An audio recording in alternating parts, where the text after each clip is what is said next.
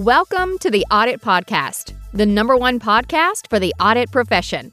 Be sure to check the show notes for all of our social media channels and to sign up for the Audit Podcast newsletter. Now, here's your host, Trent Russell. This podcast is sponsored by Greenskies Analytics, where they do everything tech related, but only for internal audit. Although compliance and risk management, y'all are cool too, so feel free to check it out also. To find out more, please visit greenskiesanalytics.com, but it's more likely that you're just going to Google it. So to find out more, please Google Greenskies Analytics. This podcast is also brought to you by AuditBoard, the leading cloud based platform transforming how enterprises manage risk. AuditBoard's integrated suite of easy to use audit, risk, and compliance solutions streamlines internal audit, SOX compliance, risk management, and security compliance.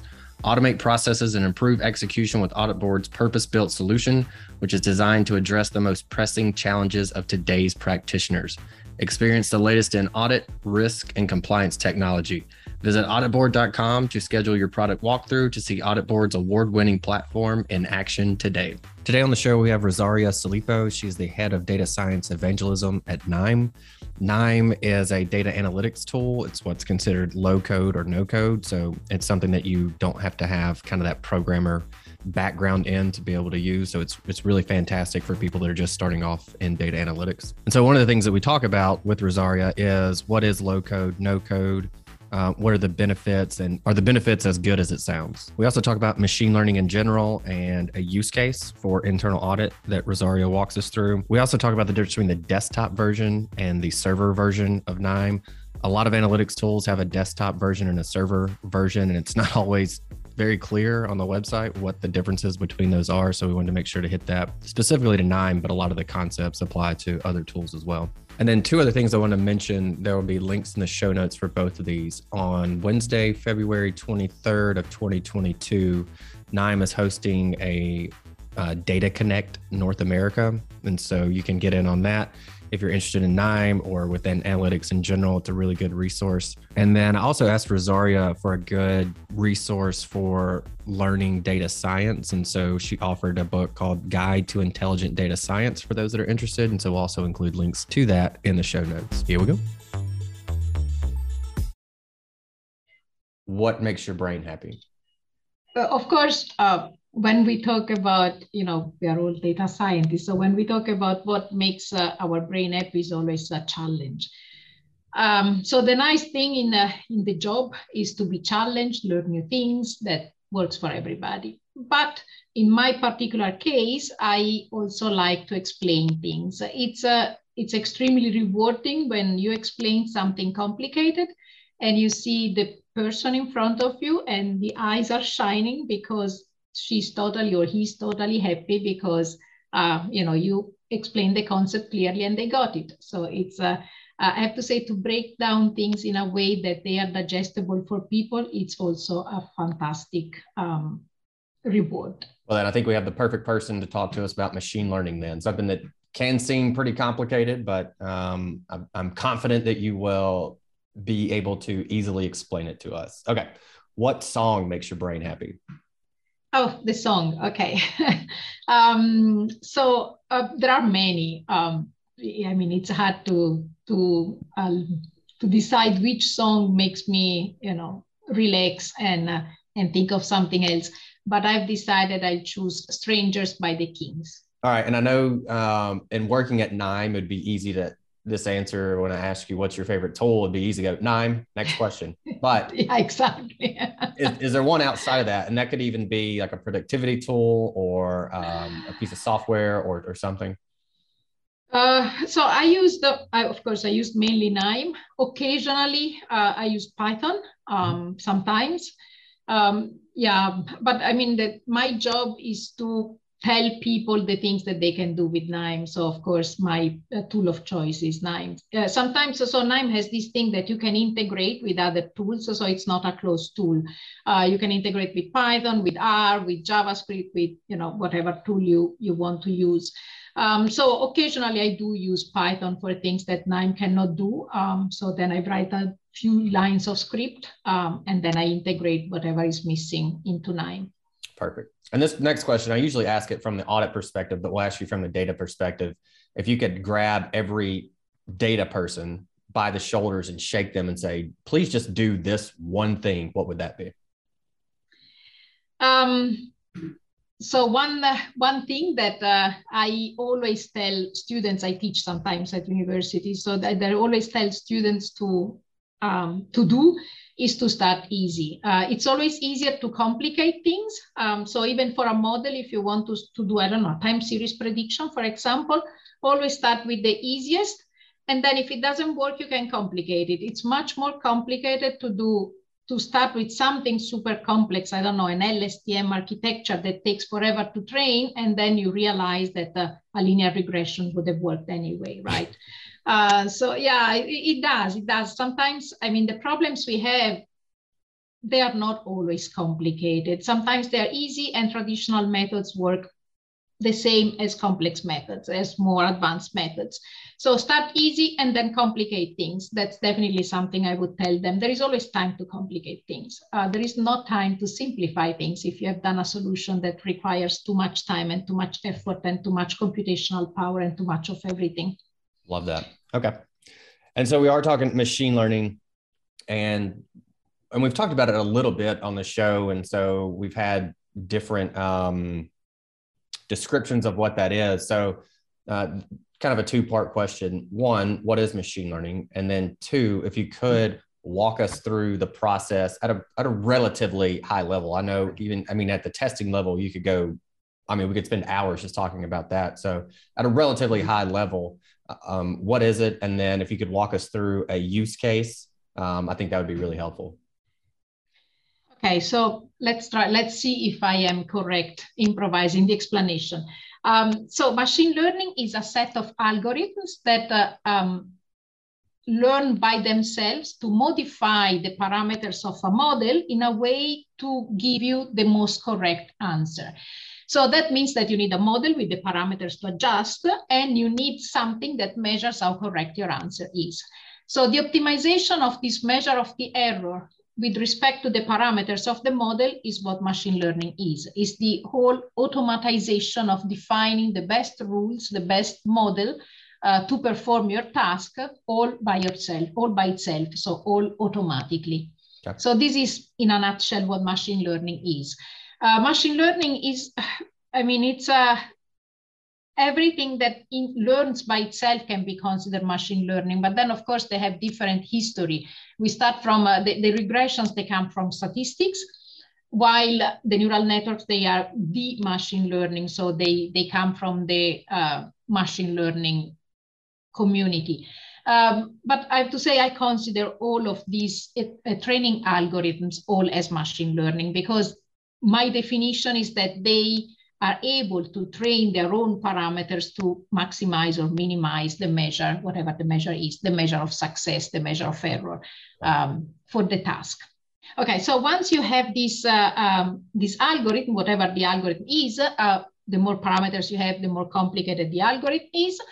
But once you have the algorithm, then it's the same. The, pro the process is always the same. You collect the data, you clean the data, you transform the data in a way that the information is more evident, is more available, is less hidden. Uh, after you transform the data, you train the model. If the model, so then you apply the model, you measure, the, you calculate the famous measure of error or of success. Then if the measure uh, value is not adequate, then you start again. You change something in the data collection or you change something in data preparation or you change something in the model, you tweak some parameters and then you start again until the whole um, the whole uh, um, measure of success becomes satisfactory. After that, once, uh, and this is the famous um, CRISP-DM cycle that uh, was used for many, many years in the past. Recently, this CRISP-DM cycle has evolved, and instead of being completely um, self-centered around the creation of the model, there is many um, uh, data scientists start to using start to use a double um, cycle, one for the creation of the model, which mimics the CRISP-DM cycle, and one for the, what happens after the model has been created. So during the CRISP-DM cycle, it used to happen, you do what I've explained before, Once you accept the model, the model goes into deployment. And after deployment, it was a bit of a foggy situation. You don't know what happens yeah. really. So now you have these two cycles. One is the classic creation of the model, and then the second cycle is for the production. And for the production of the model, then you have, of course, the deployment. Then after the deployment, you need to do all the testing and a bunch of testing that are required for uh, the model to remain in production. You need to make it available uh, for, the, for the end users, be the end users um, the uh, people, uh, so for example, through a web application or being other applications, for example, through a web to a REST service. Um, and then after that, you, periodically, you need to monitor the quality of the model. Uh, the data change, the world change, the data change, um, the model might not be adequate anymore. And when the model is not adequate, then you need to retrigger the whole creation process, the whole model creation process where you retrain the model again with new data and so on, and it starts again. So this is the modern life cycle of a machine learning model. It changed from the one uh, single cycle um, as it was envisioned, I think it was at the end of the 90s with the CRISP-DM model, and then now it became a double cycle, including the creation on one side and then the monitoring in production on the other side. Perfect. and I for, I hope I um, explained. Yeah, no, that was great. And for those that um, are wondering, because sometimes acronyms or if they're wondering what that acronym is, it's CRISP, C R I S P hyphen D M, which is kind DM, of the, exactly. Yeah, the, the uh, classic data analytics uh, kind of framework for for doing data analytics. Right, right. It was the yeah the the project framework uh, for doing data analytics. Cross industry standard process for data mining. That's what it used to be. Yeah. Yeah. Okay. And a question that I get a, a, decent amount, regardless of whether it's with KNIME or some other tool, is a desktop version and then a server version. And, and people say, well, what's the difference between the two? And so I think it'd be good for people to know specific, we can keep it specific to KNIME, but generally what that, what that means, I think would be helpful to the audience. Perfect. So KNIME um, is open source. Um, and it was born as the KNIME Analytics platform, which is the, it's a software open source, you download, you install, and then you do all your data science tasks from data collection to data transformation, the model, the machine learning, the statistics, the testing, uh, all this stuff is available in KNIME. There is no major and min minor and major version that you have to pay to get the real version. That's not like that. So the whole KNIME analytics platform uh, is as whole the intelligence as the whole um, machine learning algorithms, all the data transformation operations, all the database connections, so all this stuff is available in there, open source and for free. Um, and then you have the server. The server is a bit, uh, uh, it gives you the IT infrastructure. So let's suppose that you are in a lab. Uh, so you're not working alone. You're not a student working in your kitchen, but so it's uh, you're, you're in a lab. Then you need to work together with your colleagues. So you need a collaboration platform. You need a, a production uh, environment, a professional production environment so to um, move your models uh, from from the development environment into the production environment, you need a monitoring environment. You remember I told you about the two circles, like right, uh, the two circles, right? Uh, the one circle is about the creation of the model. The other circle is about the productionization of the model. So the KNIME server is the whole offers the whole IT infrastructure for the product productionization of the model. Um, so this all part for uh, monitoring, for retriggering, uh, for um, collaboration, uh, deployment. So all easy tools for this kind of operations. The machine learning is all in the Analytics platform in the client, in the desktop. Okay, perfect. Thank you. Um, what are the in internal audit? A lot of times we're assessing the risk of a given uh, process or, or business function or whatever it may be. And with machine learning becoming pretty much everywhere, um, especially if an organization has an internal audit department, it's typically large enough that I would say today, most of those organizations have some kind of machine learning, whether they are developing it themselves or they have a product that is using it. And so, in thinking about it from that perspective, and okay, maybe internal audit isn't going to execute on the analysis, but we have this other department, maybe in IT or marketing or something that's using machine learning, and we need to understand the risks associated with that. What are what's maybe the one or two biggest risks with someone developing uh, a machine learning model? So there are many uh, pitfalls in developing a, a machine uh, machine learning model. Uh, I can tell you a few uh, that I painfully learned that uh, they were a problem. Pain is good. Let's hear it. okay, so the um, a classic, uh, and this one I find every time I um, give an exercise to the students, is to overestimate the model quality um, by mixing up the test set and the training set. This is a mm-hmm. classic. Somehow, for some reason, even so, um, without realizing it, we mix the two um, the two the two sets, so the training set and the test sets, and then of course we have a, an overestimation of the quality of the model. Then we start using the model and it doesn't work. That's because we didn't have a clear um, measure of uh, what the models the model could do. Yeah. Uh, real quick, for those that don't know, could you uh, help us understand the the testing set um, and the training and, set? Yeah, yeah, yeah, and, and, and kind of how that works and where that falls within the process. So I said before that uh, machine learning methods are um, algorithms that can learn by themselves to adjust the famous parameters of the model to optimize some kind of measure of error or success. So to measure this, uh, this error or this success, to calculate uh, this measure of error or success, we need to calculate it on a data set, which is not the same data set that we used to train the parameters of the model. Um, the idea is that if the model has seen these examples during the training phase, the model is going to perform fantastically on this uh, data that it, it has seen in during training. Yeah, it's already seen. On the, the opposite, yeah. it has seen it already, right? So right. I, will tell you an example later. So it, on the opposite, if I have new data, the model hasn't seen them before. It's supposed to generalize from what from the data that were available in the training set onto this new data in the test set. If the model is not able to generalize, the performance on this new data is going to be bad. So I mean, it's, it's, it's not going to be fantastic. On the opposite, if the, uh, the um, performance on the data and the training set were good, and the performance on, uh, on the data in the test set, they are not satisfactory. If I mix the two of them, I don't have this measure of the lack of generalization of the machine learning model onto new data. So that's why the two data sets have to be separated.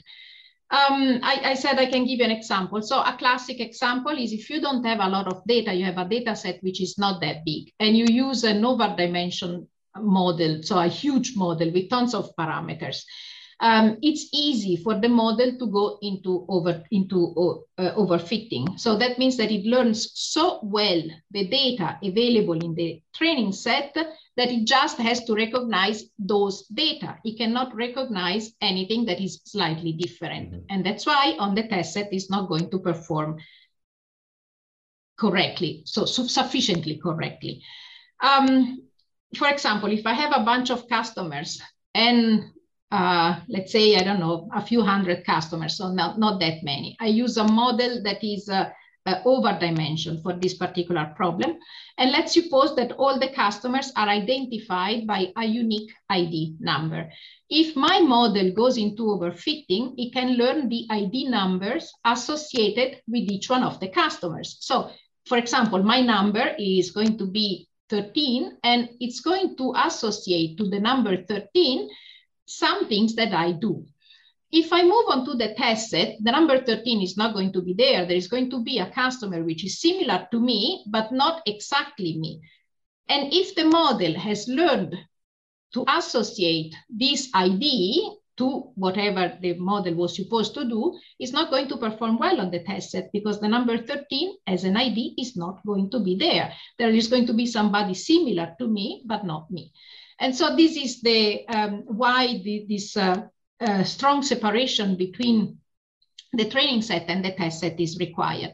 If there is a, um, a commission of these two uh, data sets, then we talk about data leakage, and that's what brings you, uh, uh, brings you to an over appreciation, an overestimation of the quality of the model, which is actually not there. So this is a classic problem. Uh, this happens all the time. It's usually due to inexperience, but this can happen all the time also because when you don't know the data collection process, um, it can happen that some things, for example, there are duplicates or things are recorded twice. And then even if you don't know it, it, it happens that uh, the duplicate ends up on the test set and then you have again one of the data of the data from the training set right. somehow ended up in the test set and that's of course it's a problem the bigger the problem is the the bigger the, your uh, overestimation of the model quality is Okay. Yeah, that was great. Uh, great example. And so that's one of the risks. I know you had a few more. What are what are some of the other risks that we need to take into consideration or pain points? Um, so, yeah. so another risk. I, I am a, a data geek. So I usually uh, they call me once. So without I don't have a specific domain expertise. So they call me when already whatever it is has been transfer, transformed into numbers. So I see numbers, I just apply whatever it's supposed to apply, and I I usually don't think much about the domain. And this is a mistake, of course, because yeah, all data geeks uh, run this risk. That's a classic. And uh, as associated to this particular attitude, there are two problems. The first problem is that we don't understand what we want to discover, and then we end up discovering what everybody already knows. so this is a classic. You spend a few days running an algorithm, and then you say, "Oh, you know that all the wives are actually women." This happened to me once. so I said, "It's true." and then they look at you and they say, "We did know that." Okay, let's go to the next problem. Um, so this is this is a classic. So that uh, we we need to have a bit of a domain knowledge, or at least we need to work with somebody who has a domain knowledge, and that's where the collaboration is necessary. I cannot know all possible domains. That's not possible. But I need to work with people who are uh, able to explain to me that what I'm finding is useless, or what. Uh, uh, so they are able to explain to me what they actually want me to find yeah. um, in clear terms. So this is another classic. So I would advise uh, the data scientists to always work with domain experts because, yeah, the synergy yeah. is necessary. And that's one of those things where you see on mm-hmm. like a job posting for a data science person or, or even like a, a technical person, this um, quality of an effective communicator. And I would see that and I'd be like, I don't even know how you can measure that in an interview. And that's probably, I mean, yeah, that's we put that out there because that's great, but is it really that important? And then you start to work with technical yeah. people or data people that aren't good communicators and you're you know you go okay yeah that's actually a really really big deal i think i mean for some folks i mean take a you know a poll of a thousand people um, and, and who knows what the results will be but i feel like for most that have that experience with the ineffective and the effective communicator um, and all the other qualities that are needed to do machine learning, analytics, et cetera, communication is the one that usually pops its way to the top. And, you know, if you've experienced it, you know the importance of having an effective communicator that knows the data and could talk to the business uh, or the domain expert, as you put it, to understand yeah. really what the end goal is and, and as, as well as uh, other areas where effective communication is required communication is, is important, is, uh, is at the basis of our job. I know that it doesn't sound like, but we need, we, I don't know, I, I hire people um, and I do check that they can communicate well. It's, it's impossible to work with people who can't communicate in what yeah. we do. As you say, we need to understand what we are supposed to find.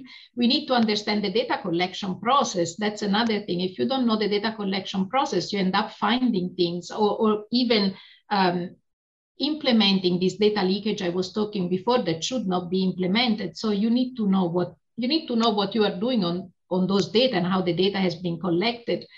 And also, you need to explain. Um, sometimes, I mean, it, it's useless to find the perfect model and not being able to explain how it works and why yeah. it's useful and what you know so i think communication is an important part of our job actually it's a uh, a model that performs fantastically and stays in the lab is useless. Um, so yeah, I, I would say maybe not everything, but I would say a 30% of our job is communication yeah. easily, but even maybe a 40%.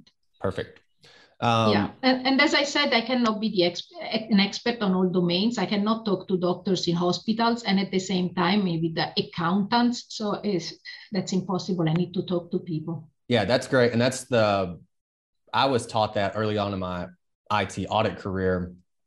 Um, the manager that I worked for said, like when you go in to talk to the Unix person versus the SAP person versus the database person, like I start most of those conversations with, there's no way I can be an expert in all of this. Like there's not a person in the world that's just an SAP expert. And so now we're looking at uh, various ERP systems, various OSs, various databases, and you I, like I cannot be. It's impossible to be an expert in all of that. And so I might ask. I probably will ask what you're going to think is a dumb question, but it's coming from my audit perspective um, and so it makes sense. And obviously, you know, kind of walk you through why we're asking that, et cetera. But um, absolutely, the importance of being the effective communicator is you can't be a domain expert in everything. So um, it's good to hear that you echo the, the same sentiment. It is not a dumb question. It's absolutely key. And I think it's underestimated in our job. And then sometimes you end up to work, working with people and it is so hard. It is yeah. so hard to get, uh, you know, the final explanation or the final, um, you know, to get through the the the, import, the importance of whatever it is that they have been doing. Yeah, you think it's just yeah. about knowing the tool. You know, like we need somebody that knows how to use mm. this tool. That's all we need, and then it, you realize when you get that person that can't effectively communicate, like we've been talking about, there's a lot more to it than just that and it's not only skills it's also to take the time. Um, i mean i can communicate if i want but then of course i have to prepare. I have to i have to take the time to uh, prepare uh, an effective communication. So it, i think it's it's a yeah at the end it's a philosophy at the basis of the whole lab of the whole uh, group. Yeah. Okay. I did want to get into um, some KNIME somewhat specific um, questions and and one being and i say somewhat specific because this idea of low code or no code um, is starting to make its way across, I think, multiple multiple types of tools. And so um, within the analytics world, KNIME is one of those tools. So uh, again, kind of two questions. What does no code, low code mean? And then is it real in terms of is it as great as it seems that it would be? Uh, okay, let's start from the no code, low code. Um, so there are uh, at the beginning when i was young and i was doing my thesis there was no choice. We had to program all algorithms. So you had to go uh, it used to be c or c++ uh, mm-hmm. uh, i am that old. Yeah. um, so i mean you had no choice. You had to do it all from the beginning. Read the data and then lines and lines of code and then somebody else would arrive and improve your code. So uh, more, more and more lines of code from somebody else, less, not many comments. So it was, it was something like that. Um, now, um, a, a, lot of data scientists use Python, um, but Python is also code based. It's a, it's script based. It's not C or C++ anymore, but uh, um, still, it's still uh, uh coding um, a script. So uh, what do we do if uh, some people can't program or if they don't want to learn to program? I mean, a physician has a lot of stuff to do, doesn't need to learn how to program with Python. Or, uh, I mean, not everybody wants or can has the time to learn how to program. Um, so in this case, then you can uh, resource to low-code tools. Uh, data science is one uh, field, but it can be many other fields. I mean, there are a lot of low code is, is not a new thing. There are a mm-hmm. lot of low code tools that are popping up everywhere. And basically they um, substitute uh, the coding uh, with some kind of visual programming. Visual programming are all these blocks that you drag and drop and then you connect together. And then at the end, you get a pipeline of a data flow that takes your data from A to B. Um, and that's so this is the difference. At the end, they implement the same things, only that in one case you have a sequence of lines of code. In the other case, you have a sequence of blocks. Um, the visual programming is uh, slightly so it, it's uh, it's different because it's more effective from a learning point of view if you don't want to learn how to code um, so you for example there is a block that says read a file so you take that you read the file then you open it and then it guides you through all the steps that you need to to read the file um, it would be the same in a script. You would have a function that reads the file and you have to fill the parameters, only that you have to know the parameters. So they implement the same things, only that they use visual programming to do that with respect to classical traditional coding. Um, this is low code. No code uh, is another philosophy. Uh, for data science especially, this refers to the fact that you can uh, so I told you about the uh, uh, creation cycle of a machine learning model. Now, I say that it's always the same, whatever the model is. You have these parameters, and then you have these uh, automatic algorithms to fit the parameters. So if it's always the same, can I make it automatic? Can I, you know, automatize the whole process? Right. And there are some tools that they say you can. You just throw the data in, and they do everything automatically, and then they spit some predictions out. Um, this is no code, so you, do, you don't have to do anything. You just feed the data, you get something out. You have to trust, of course, the box that is doing that, right. uh, and you have to trust that it's doing it properly. Um, so those are the two approaches. KNIME is not no code. The no code is more like uh, auto, uh, automated machine learning. KNIME, we have a solution that can do that. We have implemented it, but we are definitely a low code tool. Right. So you can do the same that you can do with Python, only that instead of using code, you use uh, these blocks and you do this drag and drop to, be, to build the pipeline. Um, so this is the difference, low code, no code. Um, uh, what was the second question? Uh, well, before that, well, the next question is is it as good as it sounds? Um, but i i, I want to bounce this analogy off of you and let you know what you think. Relative to um, low code i guess i tell people it's kind of like a website design today versus whatever 20 30 years ago.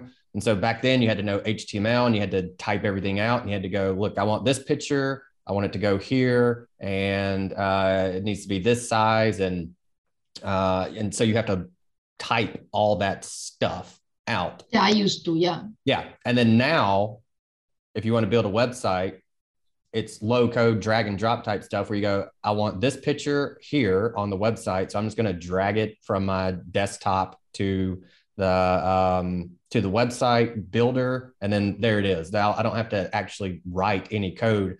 When I dragged that onto the website, the code kind of generated itself in the background so that's the kind of the analogy I take. Uh, and that's exactly what it is. Yeah. And then you click on the pink and it becomes pink. That's yeah. exactly what yeah. it is. Before you had to write the hashtag and then uh, CC or whatever the pink code yeah. was. Yeah. That was just about the time. Um, so like we had to do that as a project and then it was like hey this is kind of going away so you guys don't really need to know you know like a year later is like we don't even need to know that anymore because because it had all changed but um so okay so that was kind of my analogy. Uh, the follow-up question was is it as real or as good as it sounds? You know it's, it sounds like or it's almost marketed as hey you don't have to know anything about tech just come in and drag and drop these things and you'll be good to go Okay, so yeah, I get this question often. Um, so I always say, of course, we remove the barrier of coding. So you don't need to know how to code unless you want to do something complicated that is not available in KNIME, but you can do it in Python, but those are extreme situations. So you don't need how to code but you still need to know what you're doing. Uh, that means you need to know a bit of the math behind uh, all the algorithms. If you apply a deep learning network and you want to train it and you want to change the parameters because deep learning networks can be uh, computationally expensive to train. It can, it can, take a long, long, long time. So if, uh, if you want to change the parameters as to uh, speed up the training or as to improve the training, you still need to know what you are doing. So you need to know the theory that is behind the neural networks and the training algorithms of the neural networks. So we spare you the coding, we don't spare you the math. This is um, um, yeah, pretty much what it is. If you do a clustering, you need to know how the clustering algorithm works to know how they get us the, the clusters get assembled together.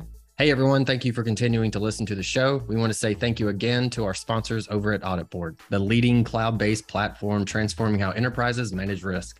AuditBoard's integrated suite of easy to use audit, risk, and compliance solutions streamlines internal audit, SOX compliance, risk management, and security compliance.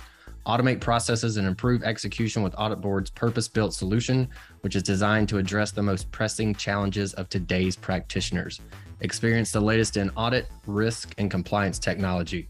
Visit auditboard.com to schedule your product walkthrough to see AuditBoard's award winning platform in action today. You were going to talk about isolation forests as the example. Okay, so about um, so I'm not an expert of audit. Um, I did tell you that. Uh, as I said, I am a data geek, and uh, I am happy when the data uh, is already number, or I, when I can transform the data into numbers. Um, so I'm not an expert of auditing. I don't know exactly what the auditing people uh, do. Um, some projects that, that I've been working on for auditing uh, is in fraud. So we did uh, some time ago, we did a fraud detection problem. Uh, they, I think the data set was on credit cards also because uh, you know, I work in the evangelism group. So what, whenever we do something for our customers and we cannot publish because the data is privacy and so on and so on. So we always have to replace the data with some public, similar and publicly available data set. And then we uh, rerun the, the, the same um, task, the same use cases, but this time on some publicly available data set. So we did the fraud detection on the uh, data set provided by Kaggle. Uh, th those are uh, 28 principal components of customers, uh, of transactions, sorry, of credit, credit card transactions. And uh, um, these 28 uh, principal components were supposed to be classified as, as fraud or not fraud. Uh, the problem with the frauds is that the fraudsters are extremely good and they are ahead of us. So what happens is that first of all, their fraud looks like, look like normal transactions. So, so you can't distinguish them that well. And second of all, once you have um, identified the pattern that they use to perform the fraud, it's already too late because they have changed. So it's it, it's it's really hard to find a data set where you can have examples of legitimate transactions and examples of fraudulent transactions because the fraudulent transactions, if there are at all in there, there are only a few, they are hard to recognize and probably they are out, they are uh, uh, outdated by now. Right. So it's a, yeah, it, it is a complicated problem, the one of the fraud because of the lack of data. So what we did there, um, we um, so one possibility is to approach this problem from an outlier point of view. So you have all legitimate transactions. So you train whatever model on your legitimate transactions. And then if something deviates from these patterns of legitimate transactions, then you raise an alarm and I don't know, you send an SMS or something to confirm that the transaction is legitimate or not. Um, so the whole uh, problem then moves from classif classification to discover something that is not um, possible to classify. Um, the, the, um, so for this problem, we use a lot the outlier detection. Outlier detection can be implemented in many ways. You can do it with the distance, for example uh, sorry, with the um, percentiles, for example, whatever falls out of the um, um, first and last quantile, then you think that uh, might not be legitimate. Right. Um, another one is whatever falls in the very last part of the distribution of the Gaussian distribution of the legitimate transactions, then it's also a suspicious case. Um, lately, for example, you, they use a lot of um, the clustering algorithms. For example, if you use the DBSCAN, the DBSCAN has a, um, uh, so basically you start from a point and then you uh, assemble, you uh, assign the closer, closest points to the same cluster. Um, if you don't have closest points, then you stop, right? And there are some points, the outliers, that have nobody around, they have no other closer points, and then they get classified as outliers. These outliers are always the suspicious case in transactions. Right. So what we did, we didn't use any of those. Uh, so, uh, sorry, another case is the isolation forest. You cut, um, you start from a data set and you cut, uh, um, uh, you try to isolate your data points uh, by cutting inside the data set. if you need a lot of cuts, that means that you have a lot of points around. If you need a few cuts, that means that this point is a lone point. And then if it's a lone point, it's classified as an outlier. So, but what we did, uh, we used the autoencoder. It's a neural architecture. It's a simple neural architecture, doesn't require special neural units. Uh, it's trained with backpropagation. So classic feed-forward backpropagation network, nothing special. Uh, the particularity of this uh, neural architecture is that it has as many input um, features as many output uh, units in the, in the output layer of the uh, neural network. So what we do, we train this uh, neural autoencoder to reproduce the um, input path onto the output layer. So I train my network to just reproduce whatever it sees on the input uh, layer onto the output layer. Simple. The key is that my training set is made only of legitimate transactions. So I can only feed my network with normal data. So during the training, then my network is going to learn to reproduce normal data from the input layer onto the output layer. Then during deployment, so when the network uh, start working with real data, what I do, I measure the distance between the input layer and the output layer. If it's a legitimate transaction, the network has seen it during training and right. it's able to reproduce it faithfully enough. So the error between the input layer and the output layer is going to be small. If, then, if it's an outlier or a suspicious case or even a fraud, then it's possible, it's more likely than the network has never seen something like that, doesn't know how to reproduce it, and then it just uh, produces something at random. And then the distance between the output layer and the input layer is going to be much higher than for legitimate transactions. So based on this distance, then we can, uh, you can do a histogram, I don't know, but then you can define a distance. If you want to be very conservative, then the distance can be very small.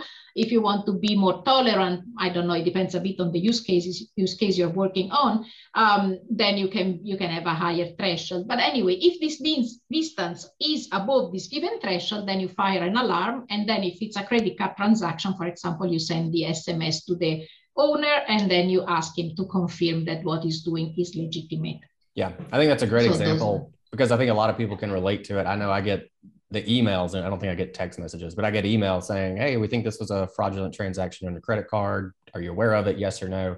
Um, and so I think a lot of people are, are, familiar with that. So I really like that as the example. Um, and, and, the good thing is that it doesn't require examples of frauds. It just requires example of legitimate transactions, yeah. and it works the same also, you know, for uh, electrocardiogram arrhythmia uh, or things that you cannot collect enough examples of. Right. So is there anything else you want to leave the audience with? Um, okay, of course, you can check our website, uh, knime.com. You can download the tool, it's free. So you just download it and start using it. You can play with the blocks and build your pipelines. Uh, we have uh, um, a Medium journal. Uh, it's low code for advanced data science. Um, so you can see what the community has been contributing in this journal. We also talking about the, uh, the theory behind um, and talking about the the pleasure that it, comes from explaining complex things to people. Right. Um, so we have a series on YouTube, is the Data Science Pronto series. It's a, each video is two minutes long maximum. So it's a, they're very, very short. We ask one question and we give the answer. So for example, um, when you do time series analysis, classic is not to use, uh, classic and accepted is not to use the R squared as a measure of uh, uh, success or failure of your model. Mm -hmm. Why? And nobody knows, but everybody uh, applies that. And so we have this little video that explains why. We have a whole series about that. So we have 13 videos uh, explaining small things, uh, small best practices uh, in data science. Um, on February 23rd, we have the Data Connect Tech USA uh, series. Um, so if you want to participate, we are going to host a Learnathon. The Learnathon is a three hours, um, two hours, and then one hour networking, two hours um, learning tutorial. The tutorial uh, is divided in three groups. So we are going to have one group that is going to uh, learn about um, how to perform data transformation operations with KNIME. Another group is going to apply machine learning algorithms. And then another group is going to perform the deployment uh, for production of uh, existing models. Um, so February 23rd, I think it's 5 p.m. US Central you can register on any meetup.com. You search for the KNIME uh, meetup group closest to you, and then you can register They are free. Of course, everything is free. All and right. open to everybody. Perfect. And we will we'll put links in the show notes for all those uh, resources. So Rosaria, thank you very much. That was very informative, especially I think for the audit community. And I think most I helpful. I hope I wasn't too boring. No, no, no. It's great. I think most helpful is going to be especially those um, instances where it's hey we aren't using machine learning and internal audit necessarily but it's happening within our organization somewhere and we need to understand what the risks are associated with that and the processes in yeah. general so i think that was i think you gave a fantastic background on Good. on machine learning um, and then again with the resources that you offered i think it's a really really great place for people to start that haven't started yet Hey, everyone. Thank you very much for listening to this episode of the Audit Podcast. Whatever platform you're listening on right now, I'm sure there's a subscribe button somewhere. So please hit the subscribe button there. If you're listening through iTunes or Spotify, feel free to go give us that five star rating. It only took me about 16 seconds to give myself a five star review and it really helps to get future guests to come on the show. So we'd really appreciate that. Lastly, be sure to check out the show notes and follow us on all our social media channels on Instagram, on LinkedIn, and on TikTok. Also, if interested, please sign up for our weekly newsletter from the Audit Podcast. Thank you all. Have a great one.